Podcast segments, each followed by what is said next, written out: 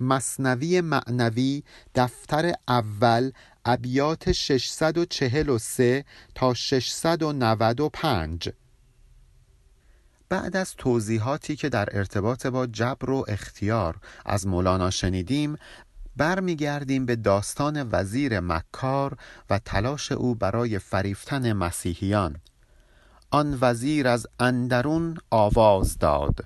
کی مریدان؟ از من این معلوم باد.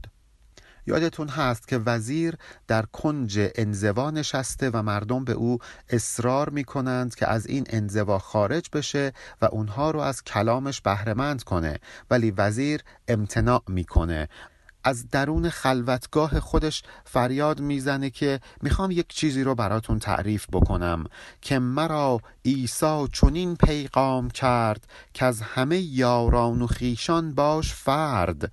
عیسی به من گفت که از همه دوستان و خیشان و نزدیکانم دور باشم و تنها.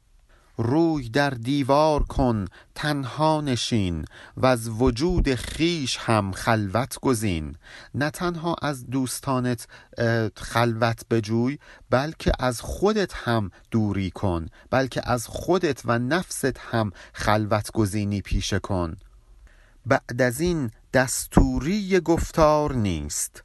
بعد از این با گفتگویم کار نیست. دستوری یعنی اجازه.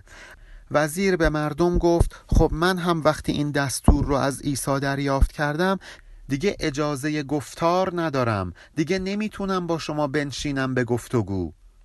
الوداع ای دوستان من مرده ام رخت بر چارم فلک بر برده ام همونطور که می‌دونید ما مسلمان ها اعتقاد داریم که حضرت عیسی اصلا به صلیب کشیده نشد.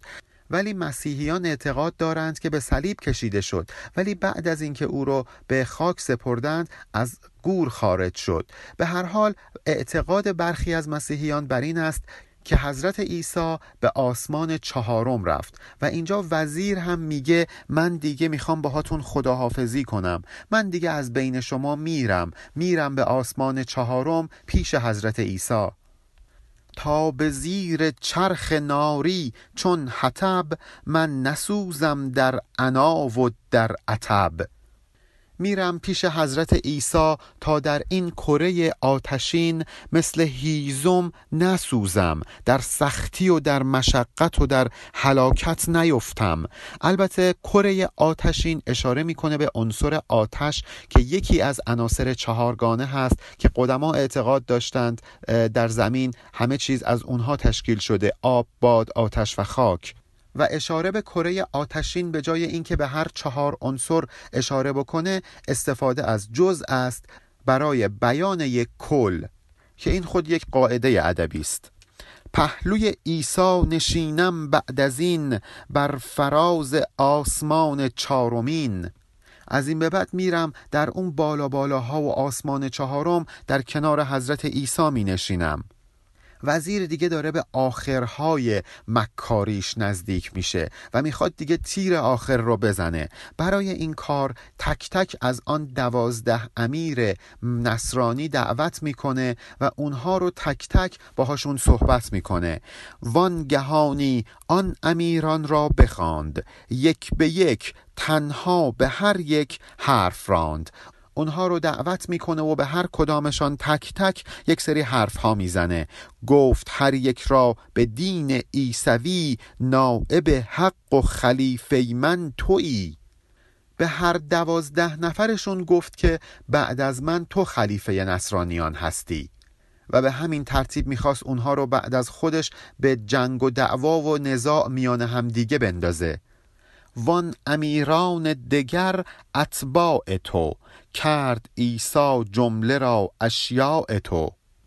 اشیاء با عین در واقع جمع شیعه هست به معنی پیروان. وزیر به تک تک این امیران گفت که تو امیر اصلی هستی و امیرهای دیگه باید پیروی تو رو بکنند و این دستور حضرت عیسی است که اونها رو شیعه و پیرو تو کرده. هر امیری کو کشد گردن بگیر. یا بکش یا خود همیدارش اسیر. هر کدام از اون امیران هم حرف تو قبول نکردند بگیر و بکششون و اسیرشون کن. لیک تا من زنده ام این وامگو تا نمیرم این ریاست را مجو. ولی تا وقتی من زندم صداشو در نیار. این ریاست رو فقط بگذار بعد از اینکه من مردم. چون اگر در زمان حیاتش این حرف مطرح می‌شد خب دیگران به او رجوع می‌کردند و ازش میپرسیدند. و او مجبور بود که یکی رو انتخاب کنه. ولی اگر این حرف ها بعد از مرگش در میومد دیگه نمی‌تونستن بهش رجوع کنند دسترسی نداشتن بهش تا بفهمن تکلیفشون چیه. لیک تا من زنده ام این وامگو. این رو بهشون گفت تا اینکه تا وقتی زنده است این حرف ها در نیاد و کسی متوجه مکرش نشه. تا نمیرم من تو این پیدا مکن دعوی شاهی و استیلا مکن. تا وقتی من نمردم این راز رو فاش نکن. ادعای شاهی و استیلا و چیرگی بر مردم رو مکن. اینک این تومار و احکام مسیح یک به یک برخان تو بر امت فسیح. وقتی به مقام ریاست رسیدی این توماری که بهت دادم رو تک تک برای مردم با فساحت و آشکاری بخوان قرائت کن. هر امیری را چنین گفتو جدا نیست نائب جز تو در دین خدا. تک تک به هر کدوم از اونها گفت در دین خدا هیچ نائبی به جز تو وجود نداره و تو تنها نائبی و این حرف رو به هر دوازده نفر زد. هر یکی را کرد او یک یک عزیز هرچه آن را گفت این را گفت نیز. تک تک اونها رو آورد و عزیزشون داشت و هرچه به این گفت به اون یکی هم این حرف رو زد. هر یکی را او یکی تومار داد هر یکی ضد دگر بود. المراد برای اینکه به مراد خودش برسه به هر کدام از آن دوازده وزیر توماری داد که محتواش ضد تومار دیگر بود. جملگی تومارها بود مختلف همچو شکل حرفها یا تا الف. درست مثل ظاهر حروف که با هم متضاد هستند و یگانگی ندارند و حروف الف تا ی رو تشکیل می دهند این تومارها هم با هم اختلاف داشتند. حکم این تومار ضد حکم آن. پیش از این کردیم این زد را بیان. قبلا بهتون گفتیم که چگونه حکم هر تومار با حکم تومار دیگر فرق می کرد براتون توضیح دادیم که محتواها چه بودند و چه اختلافهایی با هم داشتند. اینجا وزیر دیگه بودنش در دنیا به مکرش کمکی نمی‌کنه. دیگه نباید باشه تا مکرش کامل بشه. بعد از آن چل روز دیگر در ببست. خیش کشت و از وجود خود برست در انزوای چل نشینی خودش به حیات خودش پایان داد و خودکشی کرد. چون که خلق از مرگ او آگاه شد بر سر گورش قیامتگاه شد. وقتی مردم متوجه شدند که او مرده قیامتی به پا شد جمعیت کثیری جمع شد. هنگامه ای و ازاداری بینظیری برپا شد. خلق چندان جمع شد بر گور او موکنان جام دران در شور او. کان عدد را هم خدا داند شمرد از عرب و از ترک و از رومی و کرد. چنان جمعیتی جمع شد که عددش رو فقط خدا می‌دونست. همه موی کنان جام دران همه در حال ازاداری نه فقط از یک قوم عرب ترک رومی کرد همه گرده هم در اومدند و در این ازاداری و در این سوز و گداز شرکت جستند. خاک او کردند بر سرهای خیش درد او دیدند در منجای خیش. درد و اشک خودشون رو تسلا بخش دلشون دیدند و به همین خاطر خاک بر سرشون کردند و مویه و عزاداری عجیبی به پا کردند تا به این واسطه دل خودشون رو تسلی بدند. آن خلایق بر سر گورش مهی کرده خون را از دو چشم خود رهی. یک ماه بر سر گورش خون گریه کردند. مسلما بعد از اتمام این یک ماه ازاداری وقت اون هست که جانشینش مشخص بشه و مردم میرن سراغ عمرا. بعد ماهی گفت خلقی مهتران از امیران کیست بر جایش نشان؟ مردم رفتن سراغ این عمرا و گفتن از بین شما چه کسی جانشینش خواهد بود تا به جای او شناسیمش امیم دست و دامن را به دست او دهیم؟ تا ما اون رو پیشوا و امام خودمون بدونیم تا اینکه دست و دامن رو بهش بدیم و کاملا تسلیمش بشیم. امام در قافیه مصرع اول این بیت باید امیم خونده بشه تا با دهیم هم قافیه در بیاد و اینکه ما امام رو امیم بخونیم یک قاعده صرفی در زبان عربی است به نام اماله که اماله معناش یعنی سودادن و جهت دادن به یک سمت. من از توضیح این قاعده میگذرم و بریم سراغ ادامه داستان. چون که شد خورشید و ما را کرد داغ چاره نبود بر مقام او چراغ. حالا که خورشید از بین ما رفته و داغش به دل ما مونده چاره ای نداریم جز اینکه به چراغی قناعت بکنیم. پس حالا که وزیر نیست مجبوریم به یکی از این امیران قناعت بکنیم. چون که شد از پیش دیده وصل یار نایبی باید از اومان یادگار. حالا که این یار از بین ما رفته و ما از دیدارش محروم شدیم پس باید یک نائب و جانشینی به یادگار از او باقی مانده باشه تا ما به سراغ او بریم. چون که گل بگذشت و گلشن شد خراب بوی گل را از که یابیم؟ از گلاب. وقتی که فصل گل تمام شد ما می‌تونیم گلاب رو ببوییم و بوی گل و گلشن رو دریابیم. چون خدا اندر نیاید در ایان نایب حقند این پیغمبران. وقتی ما با حواس ظاهریمون نمی‌تونیم خدا رو دریابیم خدا رو ببینیم مجبوریم بریم سراغ پیغمبران که با این حواس ما قابل دیده شدن هستند. حرف اونها که ما میشنویم حرف خداست. عمل اونها رو که می‌بینیم عمل مورد تایید خداست. اصلا آنقدر خدا در وجود پیغمبران ریزش کرده که اینها انگار که آینه ای هستند از وجود خداوندی در روی زمین تا ما انسانها که با خدای بی صورت نمی‌تونیم ارتباط حسی داشته باشیم حداقل با پیامبرانش که آینه صفات او روی زمین هستند این ارتباط رو بگیریم. باز هم مولانا داره از فرصت استفاده می‌کنه تا اینکه نکته ای رو برای ما بیان کنه. ولی بعد از بیان این نکته دوباره خودش خجل میشه و میگه این چه مثالی بود من زدم؟ نه غلط گفتم که نایب یا منوب. گر دو پنداری قبیه آید نه خوب. این که گفتم پیامبران نائب خداوند هستند و خداوند منوب یعنی کسی که نائبی برای خودش تعیین کرده این تصور اشتباهی است. اصلا اونها دوتا نیستند.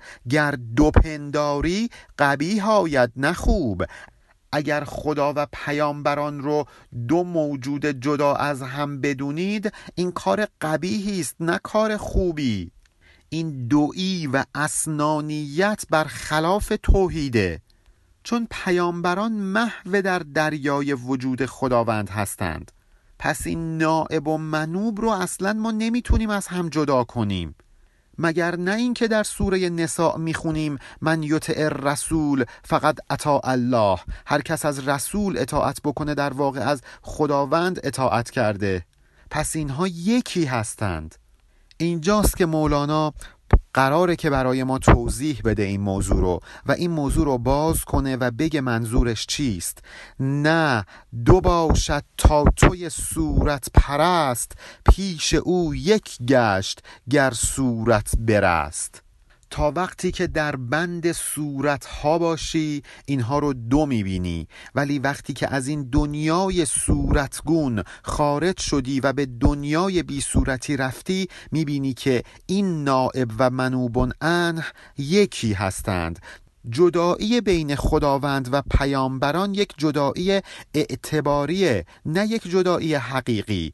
چون به صورت بنگری چشم تو دوست تو به نورش در نگر که از چشم روست به صورت نگاه کن دو تا چشم داریم. ولی آیا تصویری که با این دو چشم در ذهن ما متجلی میشه دو تصویر هست؟ مسلما یکی هستند. این دو چشم از هم جدا نیستند. تصویر و حاصلشون یکی و واحد هست.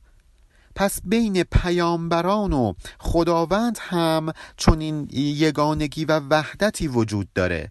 ای کاش ما این موضوع رو میفهمیدیم و این جنگ هفتاد و دو ملت برپا نمی‌شد. نور هر دو چشم نتوان فرق کرد چون که در نورش نظر انداخت مرد.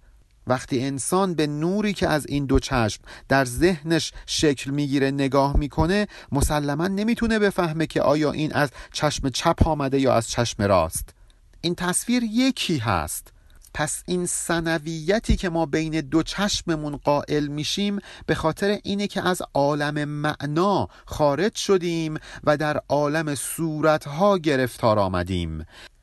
ده چراغ حاضر آید در مکان هر یکی باشد به صورت غیر آن. فرق نتوان کرد نور هر یکی چون به نورش روی آری بیشکی. فرض کنید در یک اتاق ما ده تا چراغ روشن کردیم. شما اگه تک تک به این چراغ ها نگاه کنید اونها رو جدا از هم پیدا می کنید ولی نوری که از این ده چراغ در اتاق به وجود میاد از هم جدا نیستند. این نورها یکی هستند.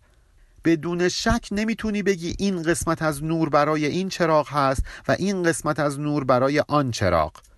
چون پیامبران هر کدام به چراغی تشبیه شدن در این مثال نور حقیقت که حاصل از اونهاست با هم یکی هست. بین اونها فرقی نیست. حالا به هر دینی که می‌خواد تعلق داشته باشند و این نادانی و تعصب هست که پیامبران رو از هم جدا می‌کنه و پیروانشون رو به جان همدیگه میندازه. گر تو صد سیب و صد آبی بشمری صد نماند یک شود چون بفشری. صد تا سیب و شما بردارید. مسلما اینها متعدد هستند یگانه نیستند. ولی اگر آنها رو آبشون رو بگیرید و آب سیب حاصل رو در نظر بگیرید مگر می‌تونید بگید این قسمت از آب برای این سیب بود و آن قسمت برای آن؟ همه اینها یکی میشن. اساره وجود همه پیامبران یکیست. هرچند که شاید ما ده ها هزار پیامبر داشته باشیم ولی اساره کلام اینها و آموزه اینها یکیست. در معانی قسمت و اعداد نیست در معانی تجزیه و افراد نیست. وقتی شما وارد امور معنوی بشید و از این عالم محسوسات و ماده خارج بشید که دیگه تجزیه و تقسیم و زوج و فردی وجود نخواهد داشت. اصلا شرق و غرب برای این به وجود اومده که ما از خورشید دور شدیم. شما وقتی در خورشید باشید شرق و غربی وجود نخواهد داشت. اتحاد یار با یاران خش است. پای معنی گیر صورت سرکش است. خوب اونه که ما اتحاد یار با یاران رو داشته باشیم. وحدت بین دوستان رو قائل بشیم. اگر واقعا دو نفر با هم دوست هستند و یار هستند و یار واقعی اینها که از هم جدا نیستند. مگر میشه عیسی و محمد و موسی و غیره رو از هم جدا دونست؟ پای معنی گیر. بریم ببینیم حرفشون چی بوده معنای کلامشون چی بوده. اگر شما درگیر ظاهر این ادیان بشید اون وقت هست که دچار سرکشی خواهیم شد و این تفرقه بین ما به وجود خواهد آمد. ما این صورت پرستی رو باید بشکنیم که صورت پرستی بت پرستی است. صورت سرکش گدازان کن به رنج تا ببینی زیر او وحدت چو گنج. اگر ما از این صورت ها بگذریم و اونها رو به آتش بکشیم و این کار کار ساده ای نیست. این کاریه که با رنج به دست میاد. ولی اگر این کار رو کردیم و به وحدت رسیدیم متوجه میشیم که چه گنجی به دست آوردیم. این که می‌بینید در این دنیا این اتفاق نیفتاده و شیعه ها و سنی ها و مسیحیان خودشون کاتولیک ها و پروتستان ها و اینها همه به جان هم میافتند به خاطر اینه که به این گنج به این گنج وحدت دست پیدا نکردند. خودشون رو اسیر صورت ادیان کردند نه اسیر معنایی که از این ادیان به دست ما میاد. ور تو نگدازی عنایت های او خود گدازد ای دلم مولای او. مولا هم به معنی آقا و سرور هست و هم به معنای بنده. در واقع کلمه است که دو معنای متضاد داره. مثل فراز که هم به معنای باز هست هم به معنای بسته. اینجا مولا به معنای بنده هست. ور تو نگدازی اگر تو این صورتها رو به آتش نکشی عنایات خداوندی که من دلم بنده اوست این کار سوزاندن رو انجام میده برای تو. او نماید هم به دلها خیش را او بدوزد خرقه درویش را. خداوند از روی لطف ازلی خودش میاد و به دلهای انسانهایی که از عالم صورت رها شدند خودش رو نشان میده و خرقه درویشان رو میدوزه. خرقه اینجا کنایه از قلب درویشان هست که پاره شده و جدا افتاده از معشوق و خداوند این پارگی رو میدوزه و اونها رو به نعمت وسال میرسونه. منبسط بودیم و یک جوهر همه بی سر و بی پا بودیمان سر همه. وقتی ما آن سر بودیم در عالم غیب بودیم کسی سر و پا نداشت. ما انسانها با سر و پا از هم جدا نشده بودیم. همه یکی بودیم منبسط بودیم. یعنی قید و تعینی نداشتیم. همه یک جوهر بودیم. همه در وحدت بودیم. به کسرت نیفتاده بودیم. یک گوهر بودیم. همچون آفتاب. بی گره بودیم و صافی. همچو آب. پاک و صاف و بی صورت بودیم. مثل آفتاب مثل آب. گرهی در ما نبود. همه یکی بودیم. چون به صورت آمدان نور سره شد عدد چون سایه های کنگره. وقتی اون نور سره اون نور ناب و خالص صورت پذیرفت به رنگهای مختلف در اومد مثل نور سفید که با منشور به رنگهای مختلف تجزیه میشه اون وقت شد که ما مثل سایه های کنگره دیگه یکی نبودیم به تعدد افتادیم. کنگره ویران کنید از منجنیق تا رود فرق از میان این فریق. این کنگره کنگرهی هایی که ساختیم و باعث میشه که در سایه اونها یگانگی وجود نداشته باشه رو با منجنیق نابود کنید. یک منجنیق توحید و ریاضت لازمه تا ما این کنگره های وجود و جهان محسوسات رو نابود کنیم از این تعدد به وحدت برسیم. و این فرق رو از میان این فریق و این فرقه های مختلف از بین ببریم. همه این ابیات به وحدت وجود اشاره می کنند شرح این را گفتمی من از مری لیک ترسم تا نلغزد خاطری. من این توضیحات رو دادم ولی امیدوارم که باعث لغزش خاطر دیگران نشده باشم به خاطر اینکه این حرف ها معانی ژرفی است که هر کسی نمی‌تونه اونها رو بفهمه و ممکنه که به ستیزه و به مری بیفته. مری یعنی جنگ و ستیز و جدال. نکته ها چون تیغ پولاد است تیز. گر نداری تو سپر واپس گریز. این حرف ها که من زدم مثل یک تیغ پولادین تیز برنده است. تو باید یک سپر علم و دانش داشته باشی تا اینکه بتونی این ادراک و فهمت رو به کار ببری و حرفهایی که من مثل تیغ پولادین تیز گفتم رو بتونی اونها رو بپذیری و بفهمی و به جان بخری. پیش این الماس بی اسپر میا. پیش این الماس بی اسپر میا از بریدن تیغ را نبود حیا. این اسرار توحیدی که دارم بهت میگم این حقایقی که دارم از عالم بی صورتی برات فاش می‌کنم مثل یک شمشیر تیز و برنده است. باید سپری داشته باشی تا اونها رو بتونی تحمل کنی. این سپر چیزی نیست جز ادراک جز فهم استوار. این سپر استعداد درک این حقایق هست. زین سبب من تیغ کردم در قلاف تا که کژخانی نخواند پرخلاف. به همین خاطر من دیگه حرف نمی‌زنم خاموشی پیشه می‌کنم چون ممکنه که یک کژخان وجود داشته باشه یک کسی که نتونه حقایق رو درست دریابه کژندیش باشه و این معانی رو وارونه بفهمه و معنی درستش رو نفهمه چون استعدادش رو نداشته. آمدی من در تمامی داستان و از وفاداری جمع راستان. دوباره برگردیم به داستان وزیر و اون رو دیگه تموم کنیم. به برکت وجود جمعی از دوستان وفادارمون دوستان راستمون این کار رو انجام میدیم که احتمالا اشاره به حسام الدین چلبی و همراهانش داره.